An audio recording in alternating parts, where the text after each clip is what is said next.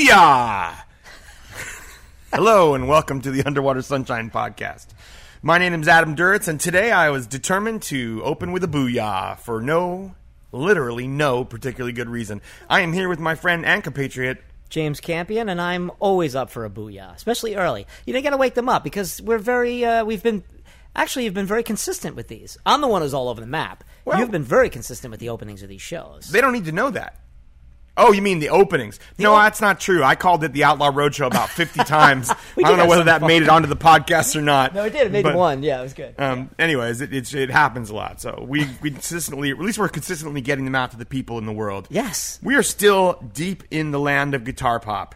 And with that in mind, this is my roommate, my old roommate Dave Gibbs and his band, Gigolo Aunts. Uh, one of my favorite 90s grunge guitar pop miracles.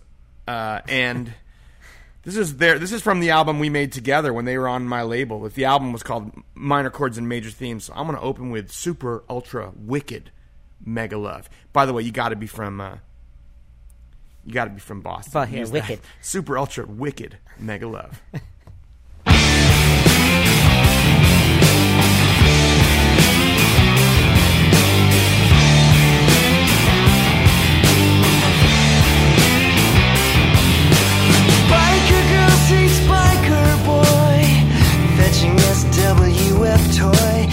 There seems a plus, but not necessary. Canine man, six feline passion in alternative tunes. Hip hop fashion to explore the unknown out there. Nothing scary.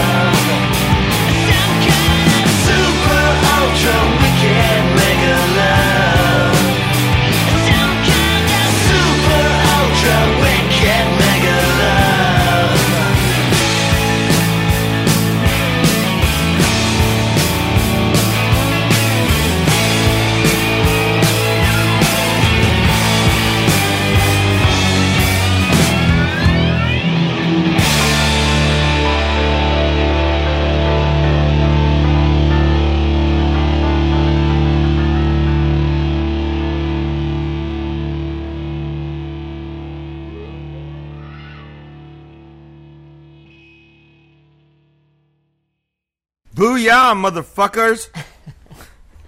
That's a perfect way to start uh, this part two of this uh, foray into guitar, you know, guitar Beatles rock. I just want to say I was reading along. Adam suggested I read along with the lyrics, which I normally do, but a lot of times I like to when I'm hearing a new band, I want to hear.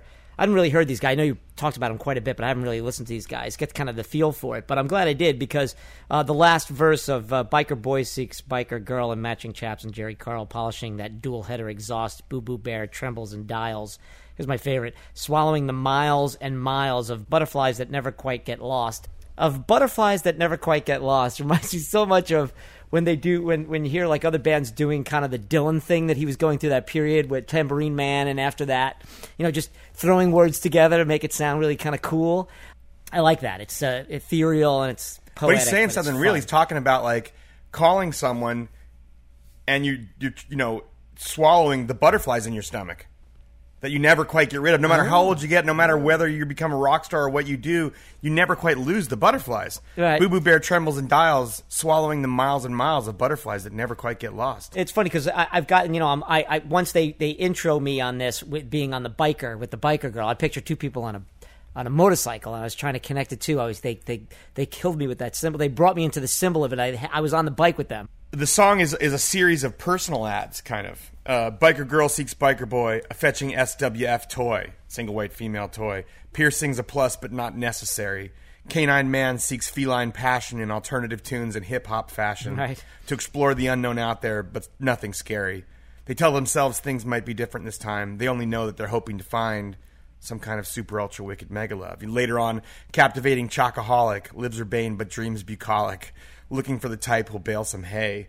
A very large sensitive bear seeks boo boo with honey hair into rollerblades and negligee, and then you know the chorus, and that last one, biker boy meets seeks biker girl in matching chaps and Jheri curl polishing that dual header exhaust. That is a phallic reference. Yeah, of course. um, Yeah, yeah. Boo Boo Bear trembles and dials, swallowing the miles and miles of butterflies that never quite get lost. That's a great line too. I think. I mean, it's a it's a funny like a a metally pop song. Oh, it's a rock song, no doubt about it. You know what this reminds me of? With the super wicked, it reminds me of that Spinal Tap. You know that, that bit in Spinal Tap where he goes, uh, No, we're not gonna say that my fucking friend's band reminds you of Spinal hey, Tap." The Spinal Tap is fantastic. I love Spinal Tap, but it is a rock song. This is a rock song.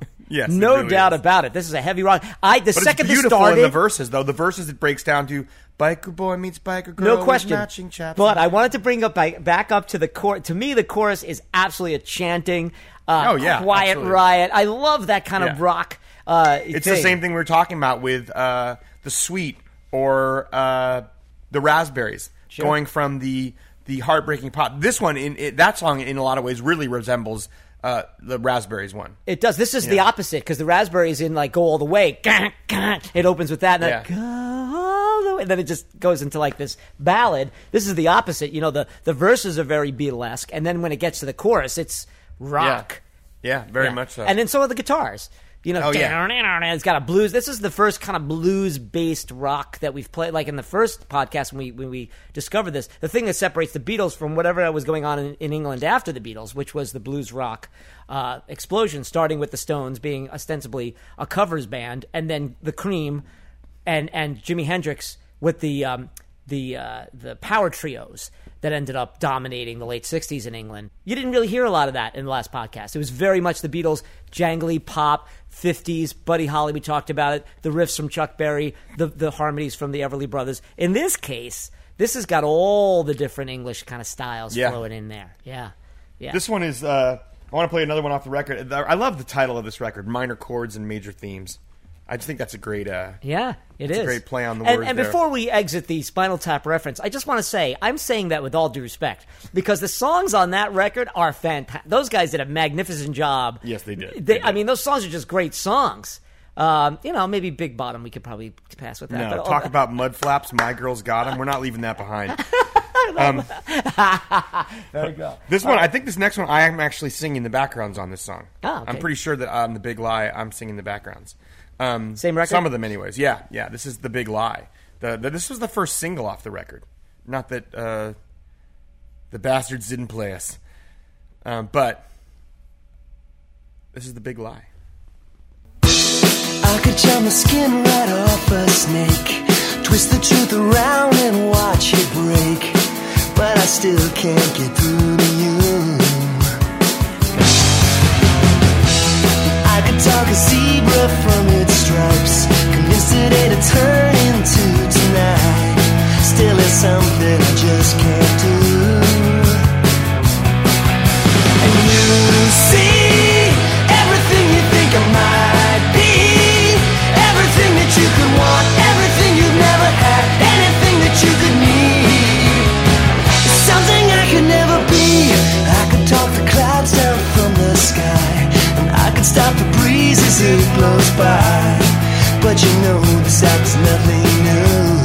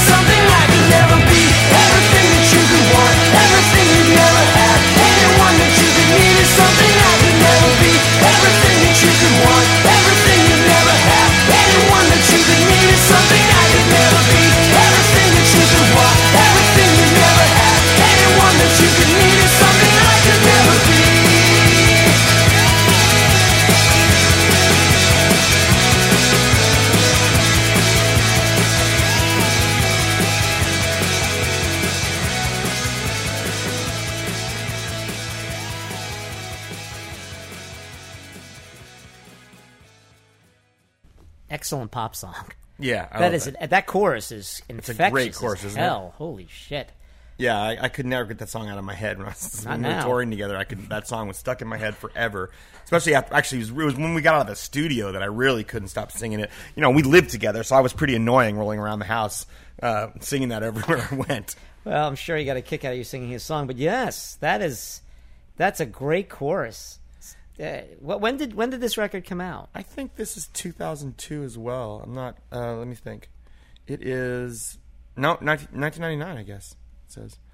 Uh, I thought it was a little because oh it, maybe we were they were making it right after we made uh, right after right before we made uh, This desert, Desert life. Life. Yeah. I was thinking it was a little later. Um, So you were in L.A. at this time, yeah, oh yeah, we lived together uh, in Cocktown in the big house. right? Um, yeah, that was great, and we did many tours together. It was a lot of fun all those years, getting all, all of us getting to hang out and live together, travel together. It was me, Immer, uh, Dave Gibbs, Tom, our tour manager, lived there for a while. Andre Carter, uh, different points. Uh, it was a house full of screenwriters when Red Griffin and uh,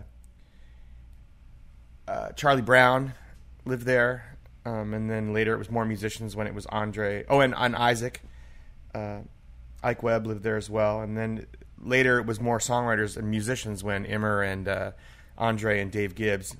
Uh, Gibbs was there for a lot of it. He's also the uh, the Dave in the movie uh, Freeloaders, and he's the co-writer of Freeloaders. He wrote the screenplay for Freeloaders. Right, right. And we, I was about to say that's immortalized in Freeloaders. Yeah. And it, it's, I think it's interesting.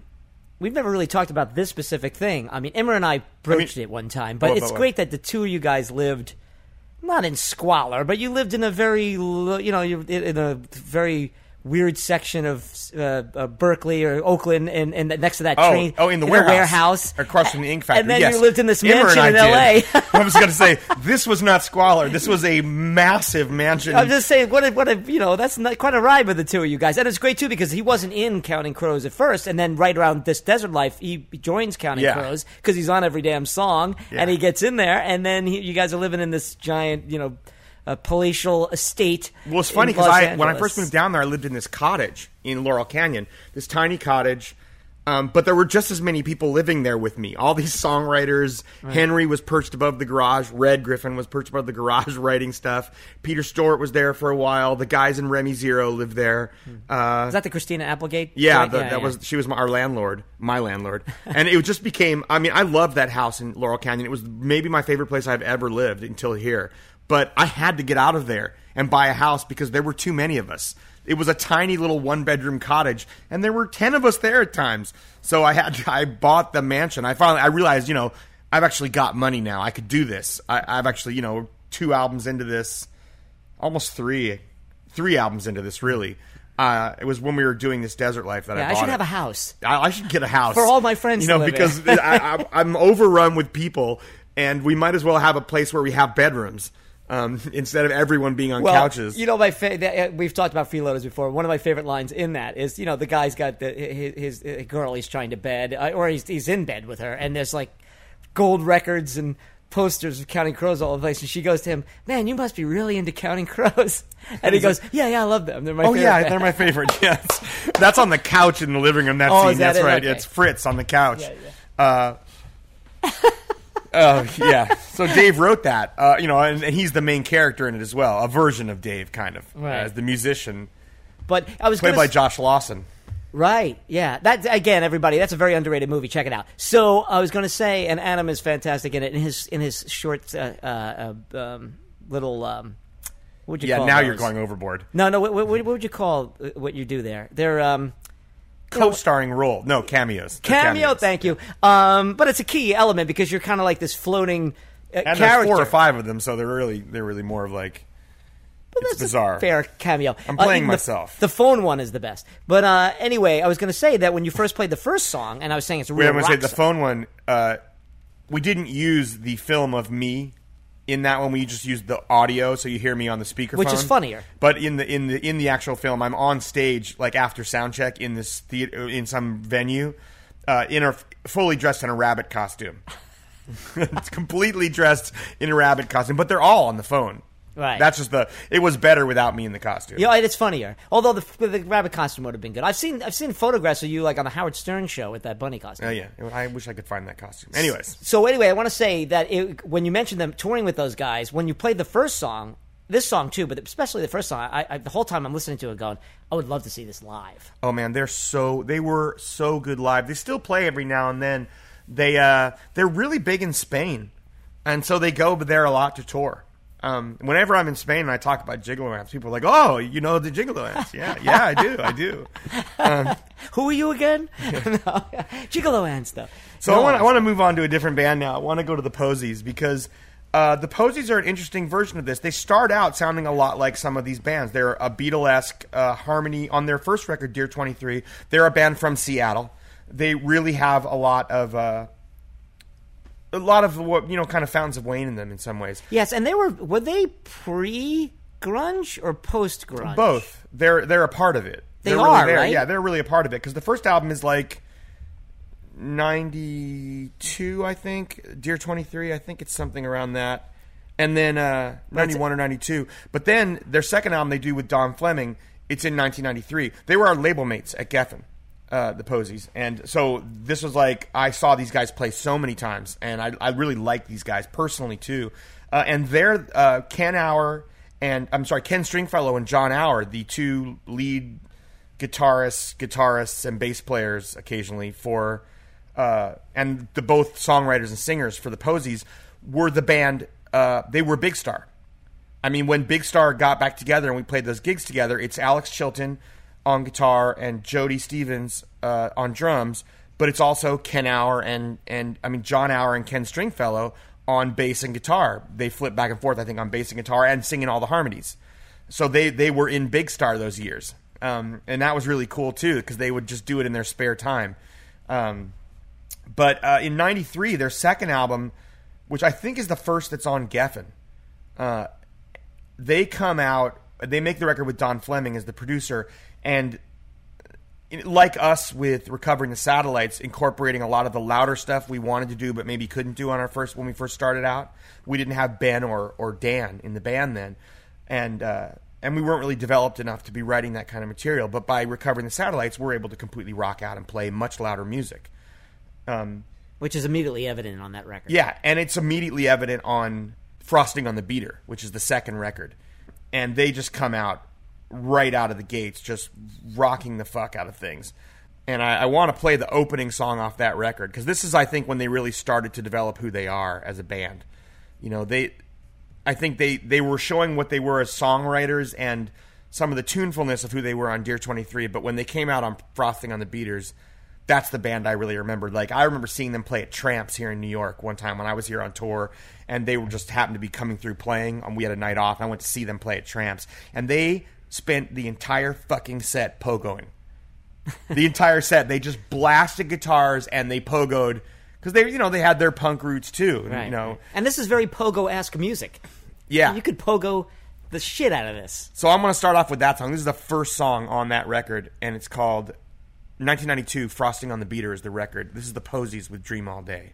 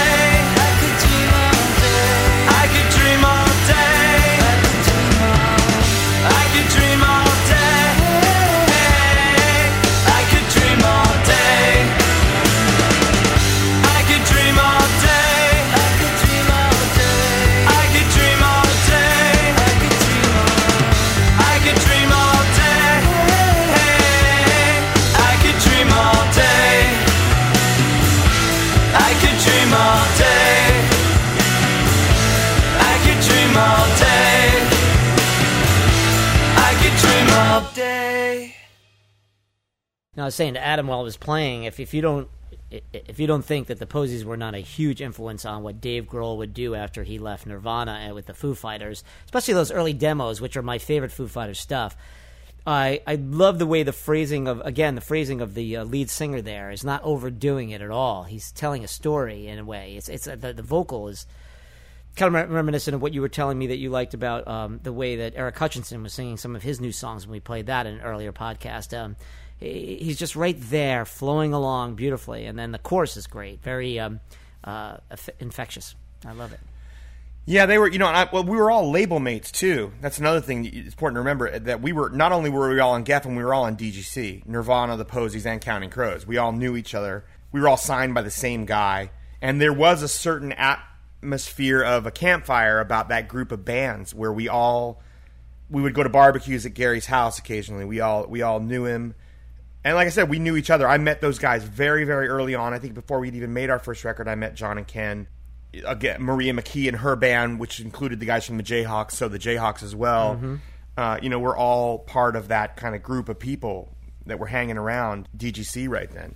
So yeah, I'm I'm I'm absolutely certain there's no way they would have been listening to Nirvana and Nirvana would have been listening to the Posies. Probably. Right. Not only that, they're all from Seattle. Right. They're they're they're from they're literally coming out of the clubs together too. When I hear that song, you know, we talk about like uh, what informs of the songs or what it reminds me of. I do that a lot on this podcast. But in that case, I was thinking, geez, I mean, that sounds if if that would be a Foo Fighters hit right now. I mean, Well, I think the Foo Fighters like sound more like the Posies than they do like Nirvana. Correct, sure. no Yeah. question about it. And and that Beatle, but you know the other thing that should be said about Kurt Cobain. I mean, his favorite band when he was a kid was Queen, and when he recorded the first album, and I only learned this through the that that great classic album series that was out. They were talking to the people who worked on that record. And they were saying how they asked Kurt, you know, your your your voice is very emotional, but it's kind of thin on these. You got to double these vocals. And he's like, I'm not doing that. That's phony bullshit. And they said, you know, John Lennon doubled his vocals every time. And he's like, oh, okay. Like that's what convinced him, you know, because he said John had a unique voice like yours, an emotional voice, but by doubling it, you kick it, and I think that really adds to the way those, those songs are, are recorded, especially on Nevermind, which is more of a pop rock out, even though it's punk and, and very unique. It's polished. There's As not a- as much doubling on Nirvana as there there really is on Foo Fighters. He sings everything Oh, yeah, that yeah, way, yeah. really doubled. Yeah. um, But- and it sounds great with his voice. There's less of it though with the Nirvana stuff, Right, Except for was- big moments, you know? Right, big moments, and and, and, and especially like on um, uh, uh, teenage. Uh, but anyway, so I was going to say about that, that about the Posies is they come they. I think it's great that they do straddle the grunge thing because they don't go into that direction. They're very original in their own way. The first album, I don't remember the first album that much. This one I do. I didn't remember this song. But do you think that they changed? Not only just did they kick it to another gear like you guys did on Satellites on this record, or is this a a natural progression into this record for them? beats me.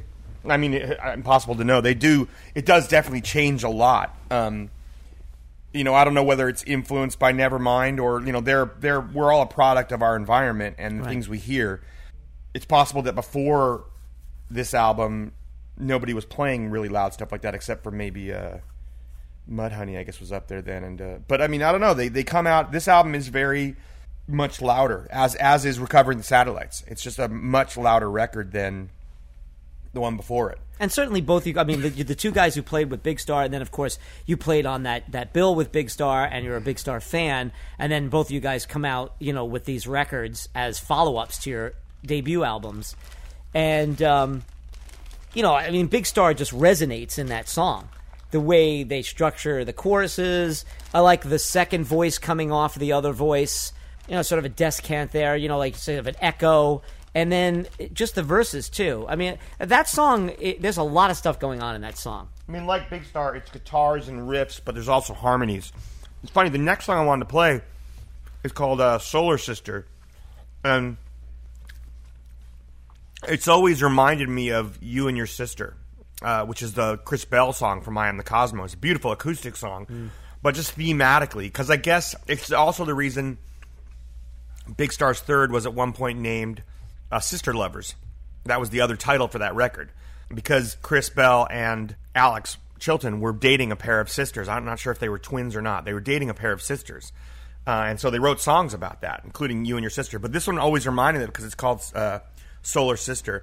But this one, it, the harmonies come in more, and you really start to see sort of the uh, the the the way they're working with melody. Like Dream All Day is a little bit of a heavier song.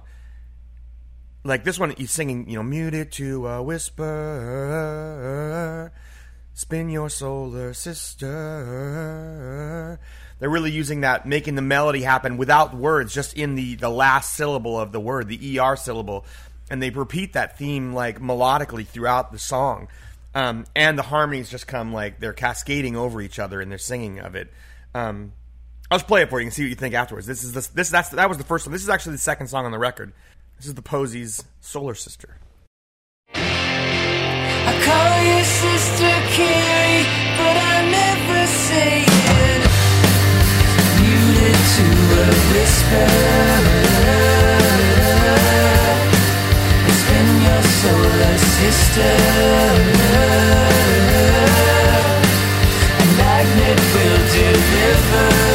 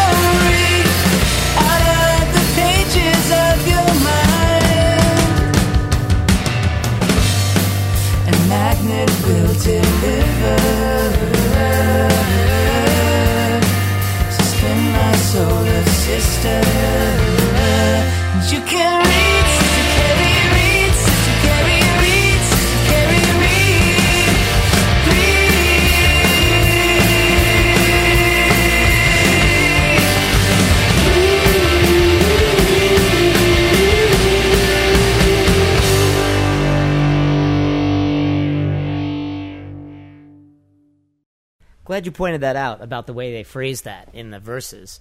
But the end part, eh, you can read, Sister Carrie, read, Sister Carrie, read. That's really cool, man. Yeah, isn't it? It's really, really cool. It's and a great melody line in that song. Just that. whole- It- That's yeah. it. At the end, they they, they could have built a whole song on that. And they, they build it and build it with harmonies that start coming cascading down over it, sliding down through the melody. There's like a weird sliding down through. There's a harmony doing that. Like And that weird guitar part there, whatever the hell's going on. in the middle, that reminds me of Dinosaur Jr. Also Oh, around that point, very much the, so. the guitar playing in the middle because I forgot about that. While they're pogoing, they're trading off and playing just like searing guitar solo after searing guitar solo in this concert because those guys could fucking play their asses off, and they're like full on Neil Young meets Jay Mascis Right. That's a pretty blistering solo with Oh, a kind yeah. of great whatever they're doing with the No idea. sound on it. They're Mm-hmm. just like it's it's starting to feed back, but not quite. And it's really cool. Kind of reminds me of what the Flaming Lips do in a lot of their instrumental, or like the bridges that you know they throw it in there. And we shouldn't forget about the Flaming Lips because they kind of formulate. They're they're a little Oh, yeah. bit more bizarre. They go more into the Zappa style of what I was. No, we should about. include them in the next one though. Absolutely, I agree. But I didn't want to leave this song without uh, about that final verse, which is really good. I like this as a writer. I really come to this. I'll close my life and let you teach me a new story. And now the way he sings "new story" too should not be ignored. Out of the pages of your mind, and magnet will deliver. So spin my solar sister. Then he says, and you can read, Sister Carrie, read. So I forget it because they sing it so beautiful, but she, he's gonna she's gonna read i think it's so great read me a story what's going on in your head you know tell me a story and then i'll learn about you And they're kind of reprising what he said earlier in the song too. I'll call you Sister Carrie, but I'll never say it. Mute it to a whisper, and spin your solar sister. And magnet will deliver an arrow from the quiver. I'll call you Sister Carrie, but you'll never hear it. Fifty minutes later, as time pulls down her fader. That's a great line. As time pulls down her fader, which is what you do when you're mixing a record. You slide the fader down to end the song. Yeah. You know, mm-hmm. and nibbles off the fakers who roll under the breakers. I'll close my eyes and listen to you read the story, knowing I'll soon be left behind. So won't you read, Sister Carrie? Sister Carrie, always the patient one. Like I'll let you, listen to you read the story, knowing I'll soon be left behind. You know, you're gonna move on without me. And then the next verse, uh, I always love when the title of the record is in a song, and I just get a kick out of it when it happens. So I try and throw it in my songs all the time. I love those moments, like you know, this desert life in High Life. Uh, I'll call you Sister Carrie. I won't breathe a word. Frosting on the beater. The flag trips down the meter. You thought you could defeat her. You're lucky you could meet her. I'll close my eyes and listen to you read the story, but I'm already far behind. So won't you read Sister Carrie, Sister Carrie? Won't you read Sister Carrie Jean, Sister Carrie, always the patient one? Yeah, I mean, I, I really love that song. yeah it's good Uh, you almost you know uh, thank you for sending the lyrics over because uh, you know again you might miss it because i'm listening to the song and how it's structured and the great singing in there and uh, when you mention the uh, this desert life thrown into a song for, you know as the the um, the title what was the one you were joking about it long time ago many podcasts ago about how you put the name of a song of the next record I was joking that you keep putting it in the record after that because I wrote August and everything after and left it off the record. Right. And then when we were doing the second record, I wrote recovering the satellites, and they were like, "Well, you should put August and everything after on this one, And then use Recovering- recovering the satellites on the next one." And I was like, "Well." Uh, You I know what you mean. though. I thought about it. It was funny. That would have been classic you. But I was going to say that uh, for the life of me, for weeks after that, I could not remember a, an, another example of that. And you know what's a great example of that? Sheer Heart Attack by Queen. They named their second album Sheer Heart Attack, but the song Sheer Heart Attack is on News of the World. Oh, there's another one too that I'm thinking of right now. I, I was so. ah, I feel so. A huge weight now that I've mentioned it to you because for the longest time I was like, "What is it? Why? Why couldn't I conjure that that day?" Well, Now- uh, also Houses of the Holy. Oh, right, but you did mention it that day. You Yeah. had an example. House of I Holy had is the one I nothing. thought of. That's right. I had nothing. I'm But trying to think of what they were. Uh, I want to play because a lot of these songs have things in common. They have guitar playing. They have uh, hooky, really hooky songwriting, um, great lyrics, and uh, and the harmonies. A very common theme throughout a lot of the stuff we're playing today is they all have these harmonies. Um, And but one of the guitars, things about yeah. the posies is the guitars are crazy good to me, and they're and they're much more aggressive than they are. And I wanted to play this one song that isn't as much about the harmonies, but uh, it's a it's the last song on the record uh, called "Coming Right Along" because it really features. It's just guitars, really. It's like and it's it's guitars and space for most of the song. It's it's open space and guitars, and uh, and the tones they're work they're really concentrating on the guitar tones, distorted, not distorted. What they're doing. Uh, like you're talking about bringing the more bluesy guitars and some of this stuff, like uh, they'll shock you with the solo, like in Solo Solar Sister, where it's just like, whoa, that's a Right. takes you aback almost. It did. Um, I, I, but when, when I was reading the lyrics, I looked up at you and I'm like, "What is happening now?" Yeah, It takes you out of the song for just a moment. You know. because that's that's it's blistering like that. And man, I got to say, live they were mind-boggling. They were just mind-blowing good live. But this is the last song on the record, and, I, and it's it's sort of unexpected when it comes in. This is called "Coming Right Along."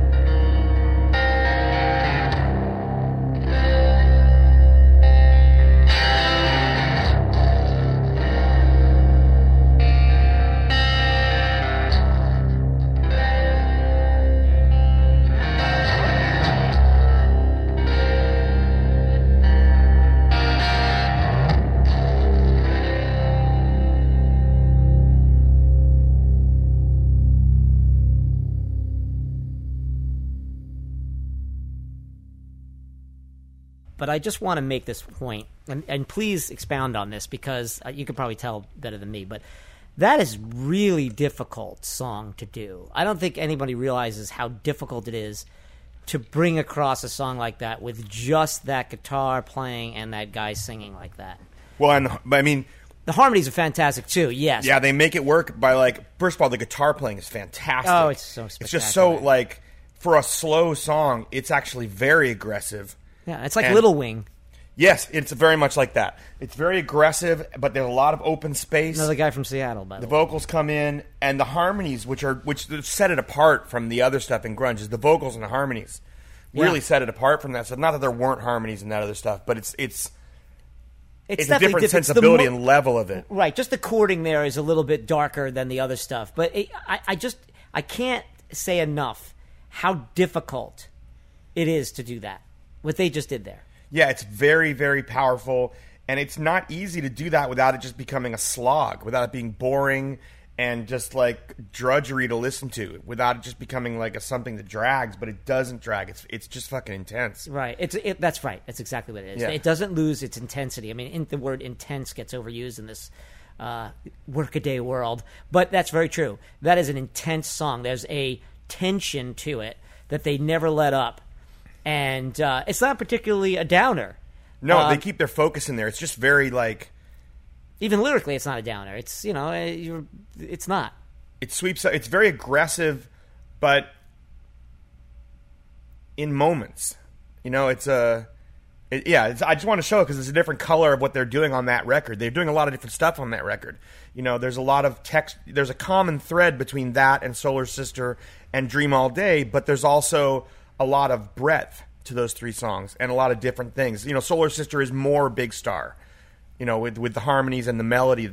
Solar Sister, Right, right. You know, Dream All Day is a little heavier, but it actually has some Big Star stuff in it too. All these bands, you know, they have that real influence in them. and that that song reminds me more of what I know of the Posies and I don't I'm not really familiar with that song or some of the songs you played here even though I thought I was more familiar with this record maybe it's later stuff but it's also really cool his pronunciation in the song the way he says call belated leave a message like he just falls off message and you can hear the G just in there. And because there's not a lot of shit going on around him, except for that guitar, he finds places to lay down the lyric.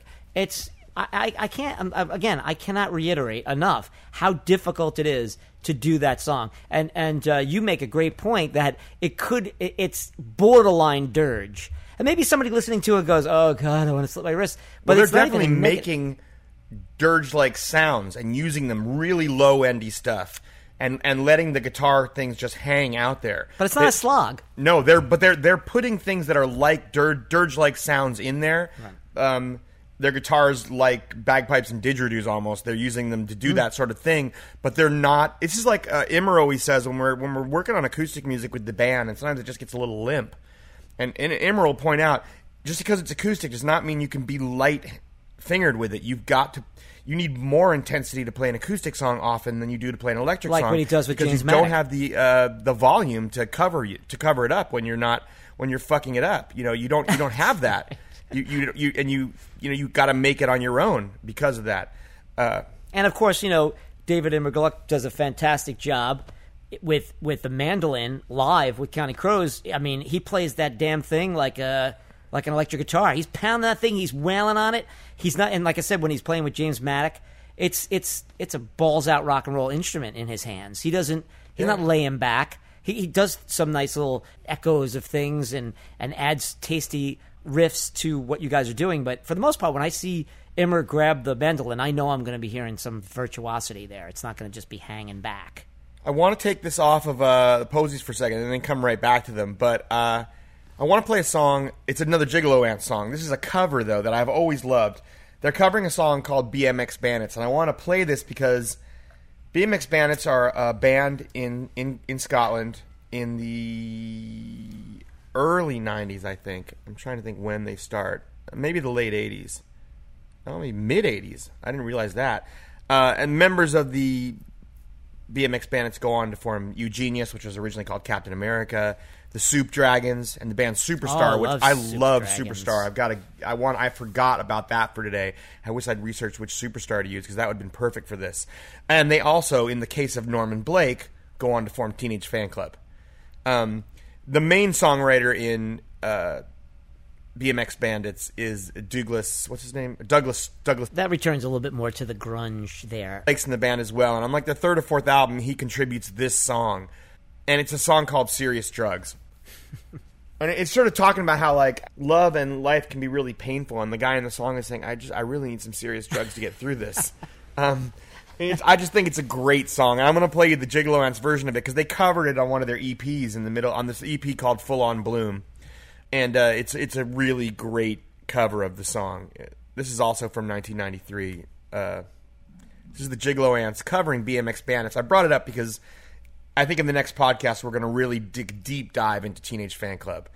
But uh, for now, we'll just give you a little taste of Norman Blake's early work with BMX Bandits as they were covered by our, my friends the Gigolo Aunts.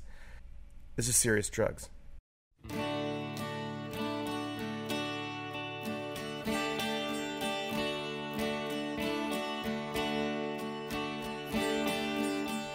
Said I don't think I can take it much longer. She said maybe a tablet should be stronger. Get some serious drugs. You need some serious drugs. Town medicine won't make a change.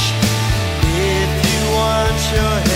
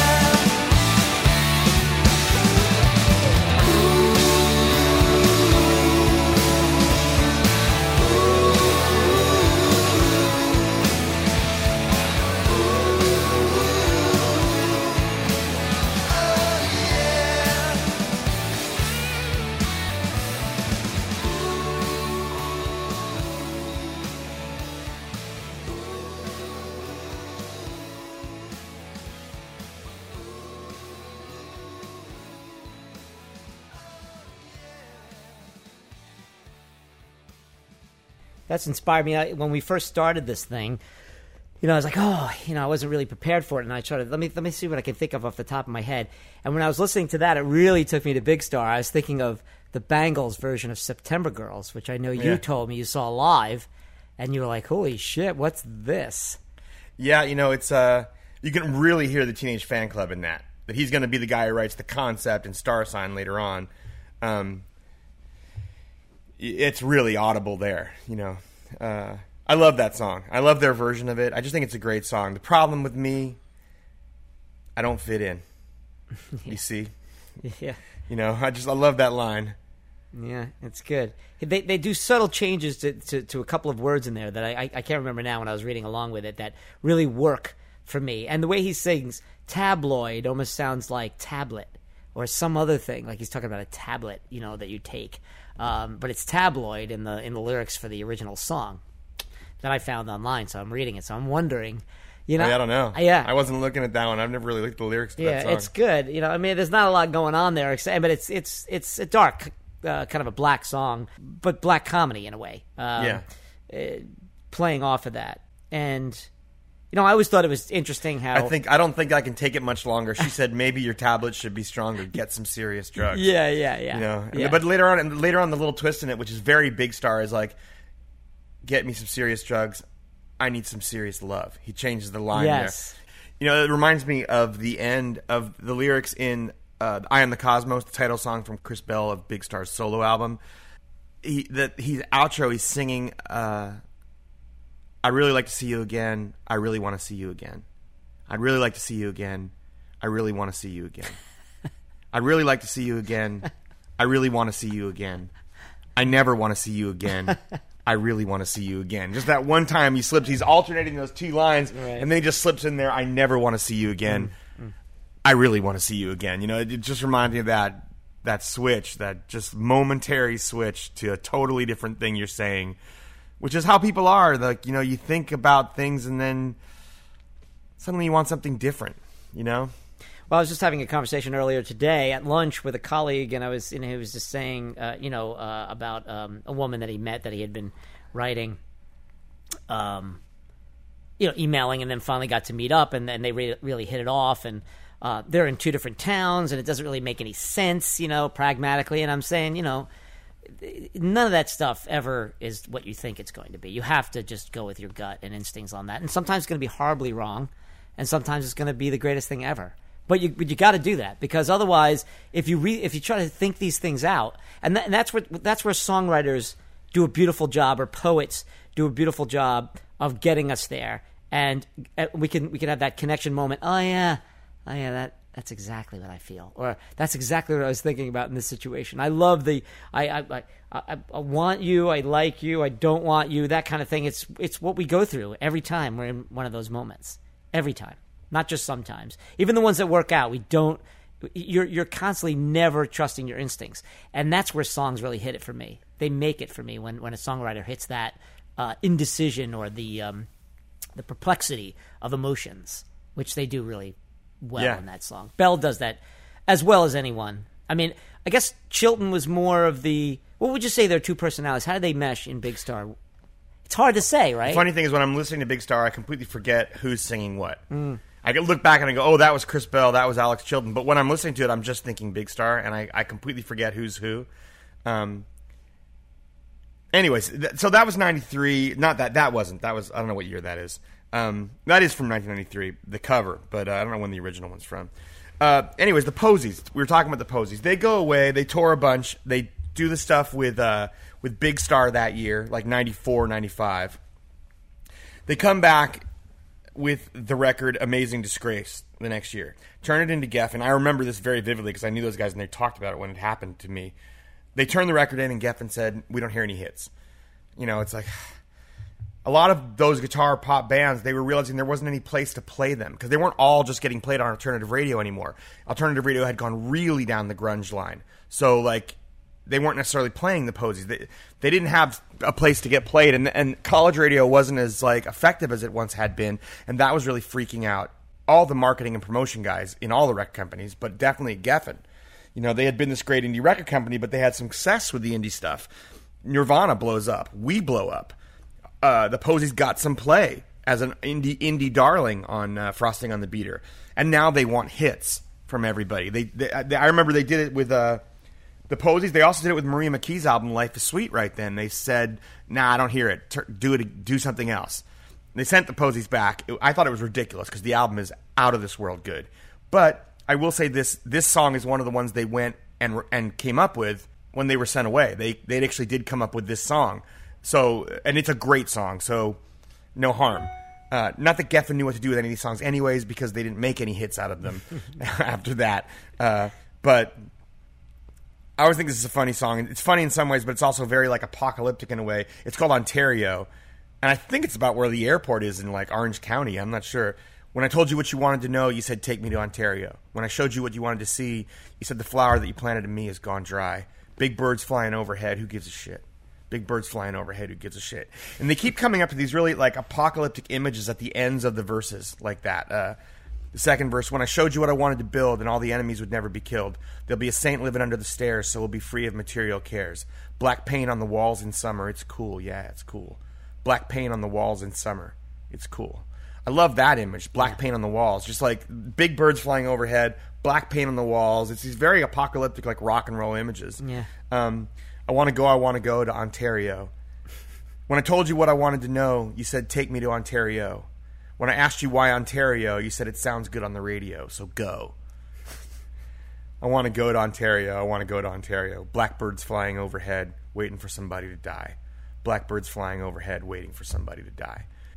I love those sort of like dark images that hang there at the end of each verse without really giving you a reason for them. You know, they're just a sense of foreboding while this rock song is going on. Meanwhile, the guy's like, "Take me to Ontario." When I asked you why Ontario, you said it sounds good on the radio.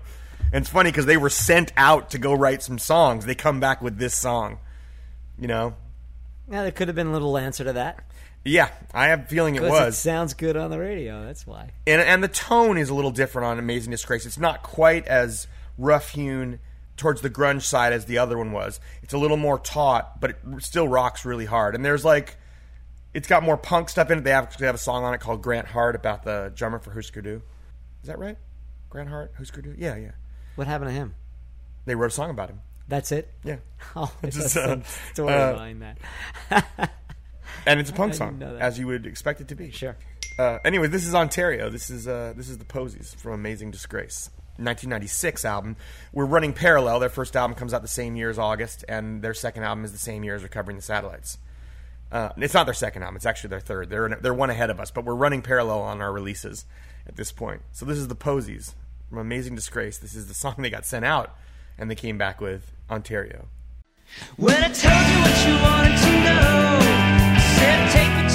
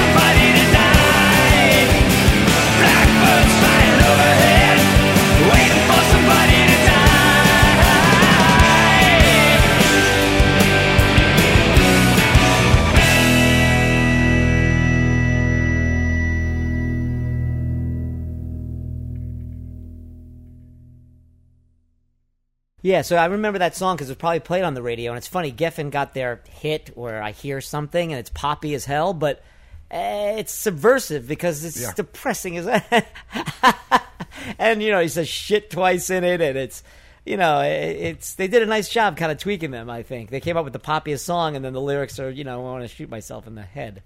Um, yeah, it's it's blackbirds flying overhead, waiting for someone to die. Is and then repeat it over and over again into the fade is is um, you know Yeah, it's powerful. it.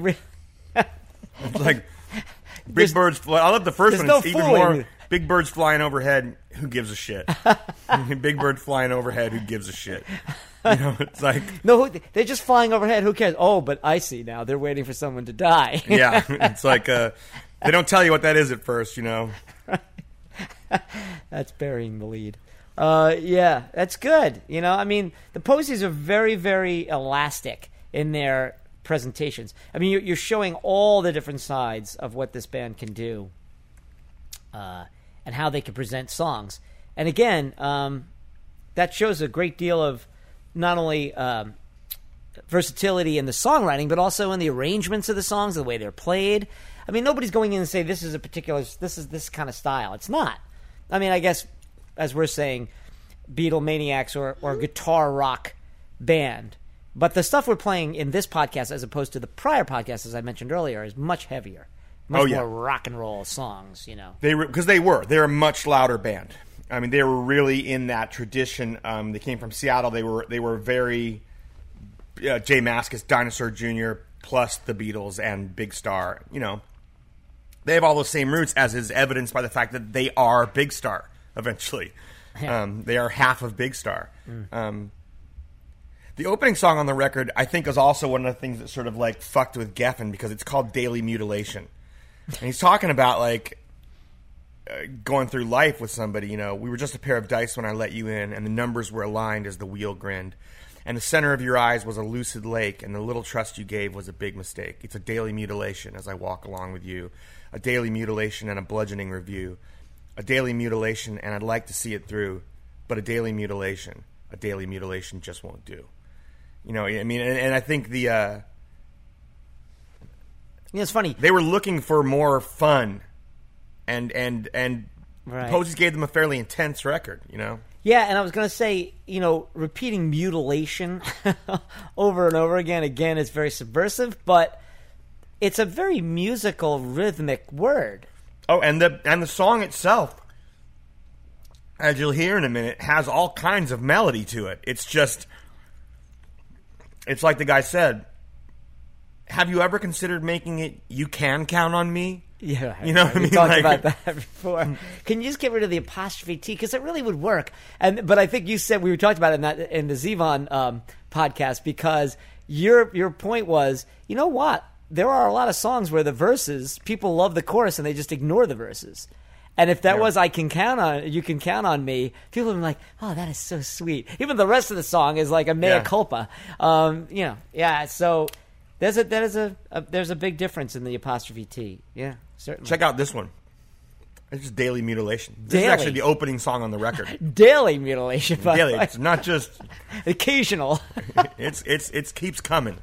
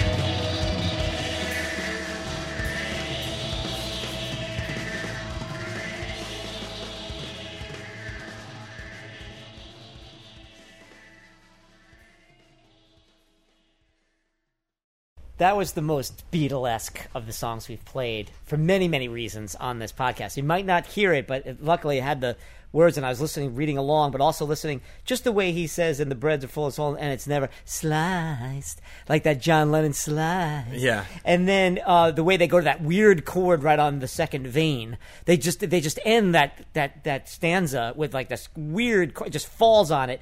But of course, it's full of wonderful puns, uh, rhyming vein as in weather vein with cutting the vein, uh, V I N, and of course cutting the vein, which is you know talking about daily mutilation, uh, and then of course the the I was thinking we were joking before about it's daily. It it happens all the time, every day. And I was like like I was about to joke like the newspaper. So of course they go extra extra bleed all about it.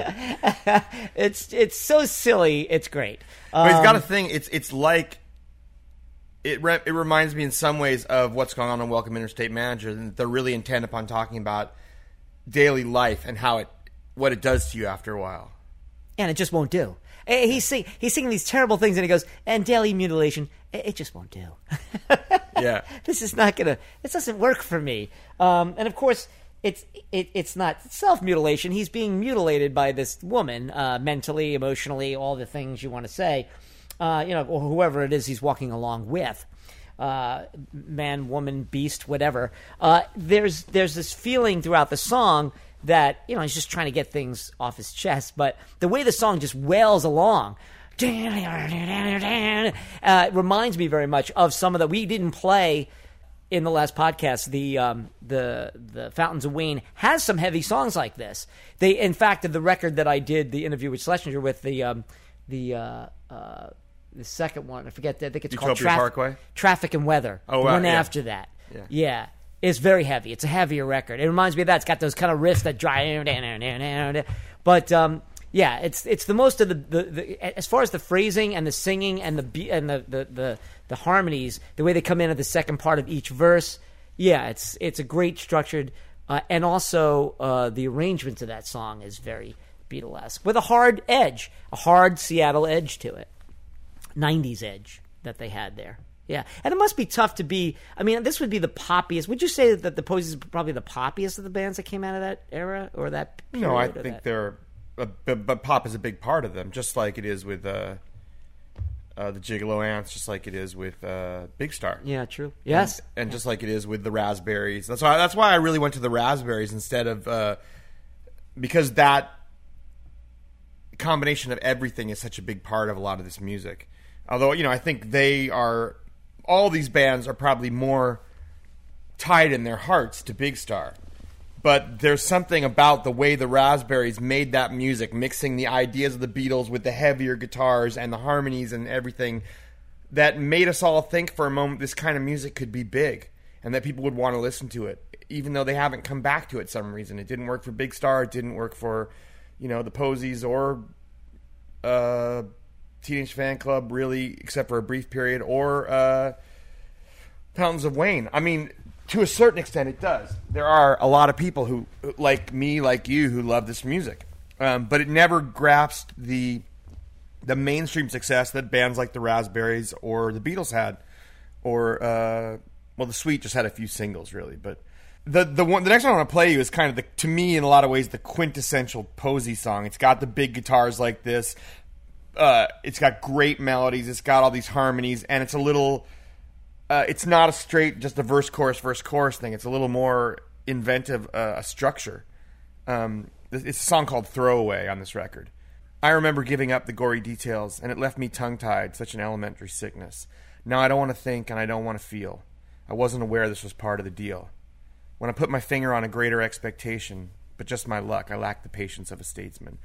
And all of my language will fail to convey that I'm terribly twisted around what I say. And the message that I threw away, I don't have it now. I don't have it now. It's good. So I keep hiding and it only grows to hurt me, but time is wasting and I'm watching it desert me. I'm digging a hole and I'm making it deep. I'm starting to question the hours that I keep. And the answer that I put to sleep, I don't have it now. I don't have it now, you know. And then he finishes up with, and so I'm writing with the hope that someone's reading. For all too likely runs the risk of me repeating. But I don't have the guts to prevent the decay, and I'm terribly twisted around what I say. And the courage that I threw away, I don't have it now. I don't have it now. You know, he's talking about feeling the uncertainty in life and the things you go through. And as a writer, the way you express them and leave them out there for people to see, and and and, and finding yourself at a moment where like whatever it took to do what you did before, you don't have it. Right. You can't find it. You know, uh, and uh, you thought it was you could you could you could put it down for a minute and then it'd always be there for you to pick up. But once you put it down, like he says, I threw it away and now I don't have it. Yeah. Uh, you know, when I put my finger on a greater expectation, but just my luck, I lack the patience of a statesman, and all of my language will fail to convey that I'm terribly twisted around what I say, and the message I threw away, I, I don't have I don't it have now. it now. You know, it was something I just did every day back then, and it's not here now. I don't know if it's about writer's block or whatever, but you know, that you know that it could be anything.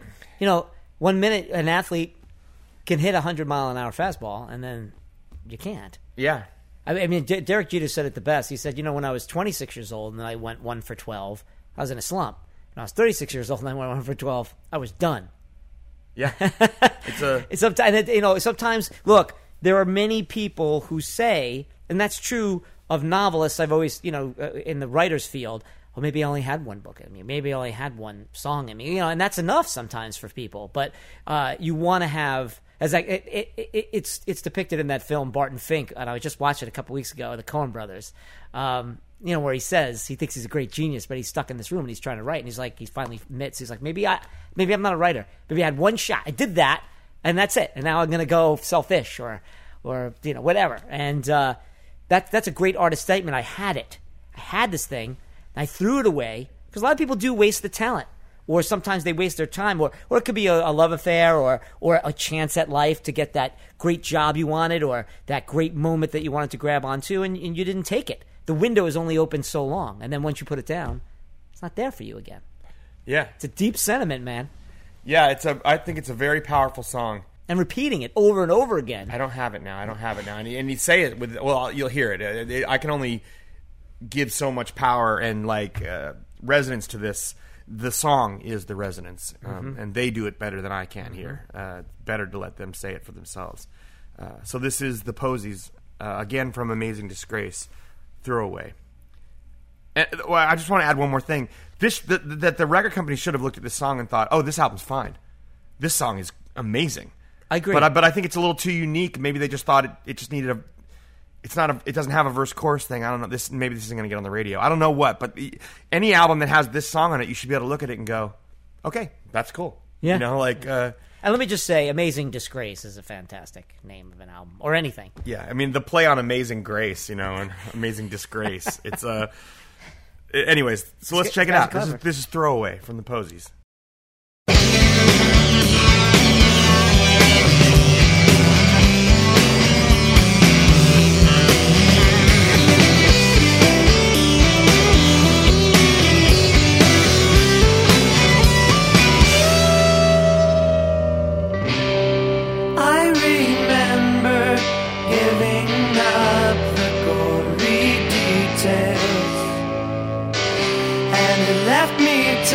Appetite, such an elementary sickness. Now I don't wanna think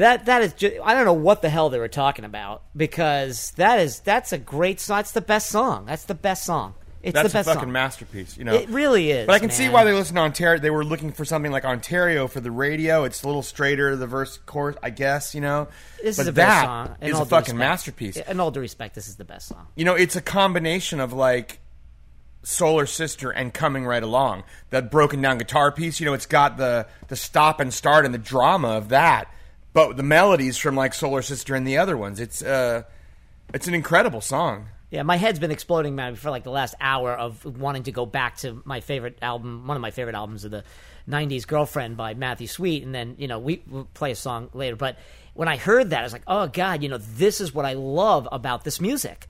I love this. It's got the humor, the the, the, the as as we were reading some of the lyrics, the the flow of the lyrics, um, the the expression, and the repetitive chorus. I don't have it now sung so sweetly and beautifully because when Adam read it before, as as po- as he said many times, it's not poetry, it's songwriting. As as as simple verse, it's much more gut wrenching. But when he sings it, it's sweet. He, he's pouring honey on this medicine. He's pouring like a sweet like fragrance on this terrible, terrible. but it's dark with the guitars around it, and when he there's and especially like the last chorus when they don't when they break it down. Because it's like a yeah, it but goes like not a- to the. They do not not break it down to the electric guitar. It's acoustic They break it down to out of nowhere some nylon string acoustic guitar or Excellent something work. that sounds like a little hollow wooden plunkety plunk guitar. It's a texture that hasn't been in the song yet at all, and all of a sudden it's right there, and then the harmony and the electric guitar is just like whoosh right up over the top of it. It's, I mean, it's an incredible piece of arrangement too. But to stop your song for the "I don't have it now" part, kind of like they do, and just repeating that, I, yeah, I mean, I just I think that's a fantastic song. It really is. I was mystified at the time because it's you know we're just playing a little bit of these records, but they're they're they pretty much are strong all the way through. All the records we've been playing stuff from Mm-hmm. um, are records that I've spent the last fifteen years, twenty years listening to over and over and over again uh, because they're so powerful and so hummable too, and so hooky, you know, and just so clever as well in the writing that I never I find new things in them all the time. Today, you know, and, when we're going through this for the podcast, and I'm actually looking at the actual lyrics, you know, I'm hearing so many things I. I Oh, really? Is that what he's saying there? Even after all these years of listening to these songs, because you hear it one way after a while if you're Yeah. reading like yeah i was going to say that bringing the acoustic guitar in there. Is, is good storytelling too. The best thing you could do and, and the best novels have this and we talked about before about playwrights or whatever you know you, you bring in a character at the right moment to shift the paradigm of the way the story is going or, or to shift the mood of where the audience is. And that's what the acoustic guitar does there. It just completely takes you out of this rock mode. And it just goes to tell you oh i see this is an elegy. Oh i see this is this is not a rock song. It's a ballad sung over rock guitars. That's what they're saying. And to me, but it's Yeah. it really is a breakdown or or or uh, yeah yeah. And some of my favorite songwriters do that. It's the, it's in the arrangement, and you've said it a million times too. It's not you know when you write a song, that's the skeleton. Then you get with the band or you work it out, and you have to arrange it. Songwriting is arranging, finding out where to put the instruments, where they come in, how they're used, because that will change the way, completely change the way you take you, you take a song as a listener. Yeah, when you really love a band, so much of that is their style and skill at arrangement. Because that's what makes a band a band, is what you do when you take this little piece of lyrics and music and you make it into a song. And that's that's not an easy skill to master. That's an It's art form. very Yep. very difficult. Uh, I want to play the song song number 1 because these guys really got they wrote a lot of gorgeous especially when they get the acoustic guitars out, they write some beautiful, beautiful songs that are really moving and complex. And uh, let's just listen to this song, and then we'll talk about it afterwards, and then we'll we'll finish it up with uh, with Matthew. But uh, this is uh, still from Amazing Disgrace. This this is song number one, the Posies. Weird, I can.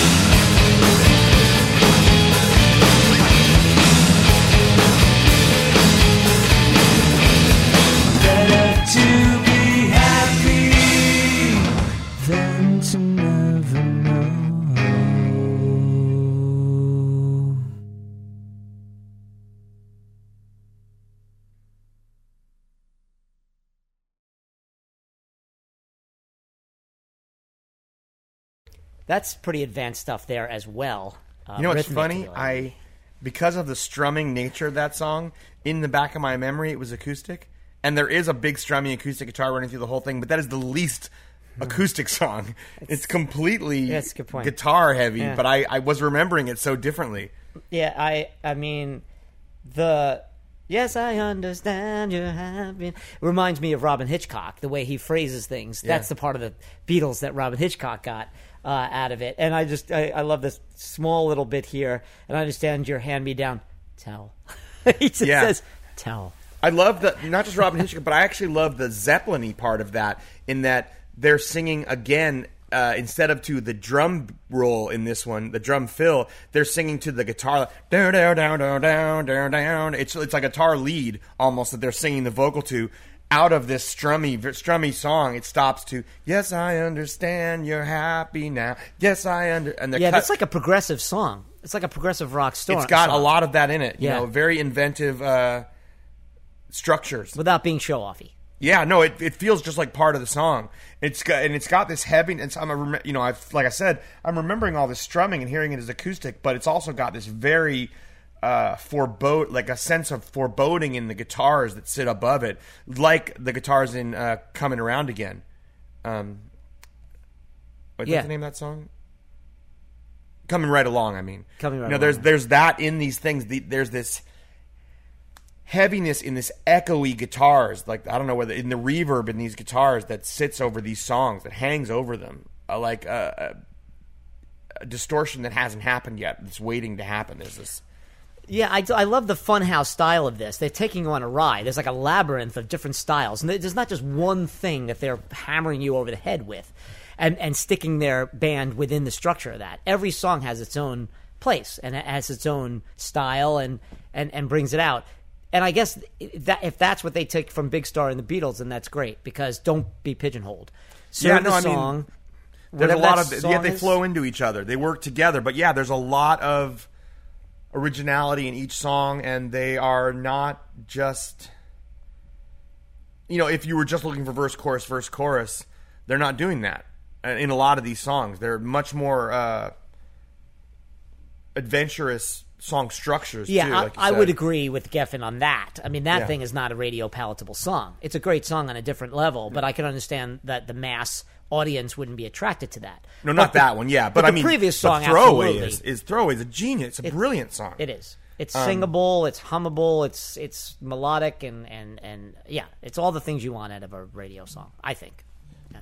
So we should wrap this up today, but but uh, let's close it out with somebody who also listened to a lot of this kind of music. What do you want to say about this? Yeah. Well, the only thing I want to say, and we mentioned we played it in the uh, chamber pop, and we were pushing the envelope in chamber pop, and uh, you played this song. we played a Matthew Sweet song. Oh yeah, okay, yeah. and it was Matthew Sweet that not inspired you, but I'm sure you had the idea anyway. But you're like, yeah, this is Beatlemania. This is a whole other. And then we had this discussion in that one. So then, Well, we- I had already been in searching for chamber pop stuff. I realized that a lot of the stuff I was coming up with fit better under the Beatlemaniac uh, title. Yes. So I was actually sifting people to the side, including the Matthew Sweet stuff. and the La's. And, and it's funny too, because when we, we were we were waxing poetic about the La's. You're like, you know what? This really might not belong here, but I love the song and I want to hear it, so let's Yeah. play it. So, um, but in this case, it really does. This this album is uh, replete with great melodies and guitar lines and rock and roll. The first song, "Divine Intervention," is could have been taken right off the White album. I mean, he's not even he even has the fade in the back end. He doesn't. The only thing he doesn't do is scream, "There's blisters on my fingers." So he's really, really playing with the Beatles stuff. Yeah, I mean, completely not only influenced but unabashedly doing what the Beatles would have done in 1990. But this is, um, yeah, we should close with this. This is um, Matthew Sweet, and I wanted to tell you from his great, I believe 1990 or 1991 record, uh, "Girlfriend," which I just absolutely love, and um, can never get enough of it. There was a question, and someone had asked me the other day, like, what, what are the songs that you cannot? I don't know if there's specific songs that I can never ever stop listening to, but there's certain albums that just never get old to me, and this is one of them. That, as the older I get, whatever's happening to me, fatherhood, getting married, getting older, changing jobs, getting published, whatever. I, these there's certain albums that just grow with me, and this is one of them. I love No, it's a fantastic record. I, I really loved uh, Matthew. Of course, sang on Hard Candy for us, uh, and uh, I, I love this band in general. It's it's Matthew playing bass, uh, Robert Quine on guitar for a lot of it. Uh, I can't remember who the rest of the band was. All of a sudden, I'm sort of spacing on it, but it's a lot of the same band that's on all the Lloyd Cole records right, not the that. commotions records, but the records that come after that, the solo records. Uh, it's these guys: Matthew Sweet playing the bass, uh, the guitar is Robert Quine. I have to look up who the other Right. musicians are. You did mention that in the, in the when we Yeah. were talking about chamber pop, and and, and I will say, you know, it, I got to Ryan Adams through Matthew Sweet. You know, I, I that's that's the bridge that. Oh, I'm like, oh, I see what Ryan Adams is doing here. Who also you sang on his record, and he's he sang on your record. So there's a lot of that interconnectivity of these guys who just love this kind of music. Yeah, no, and it's great music. Uh, it's it's very it's easy to love. I will say.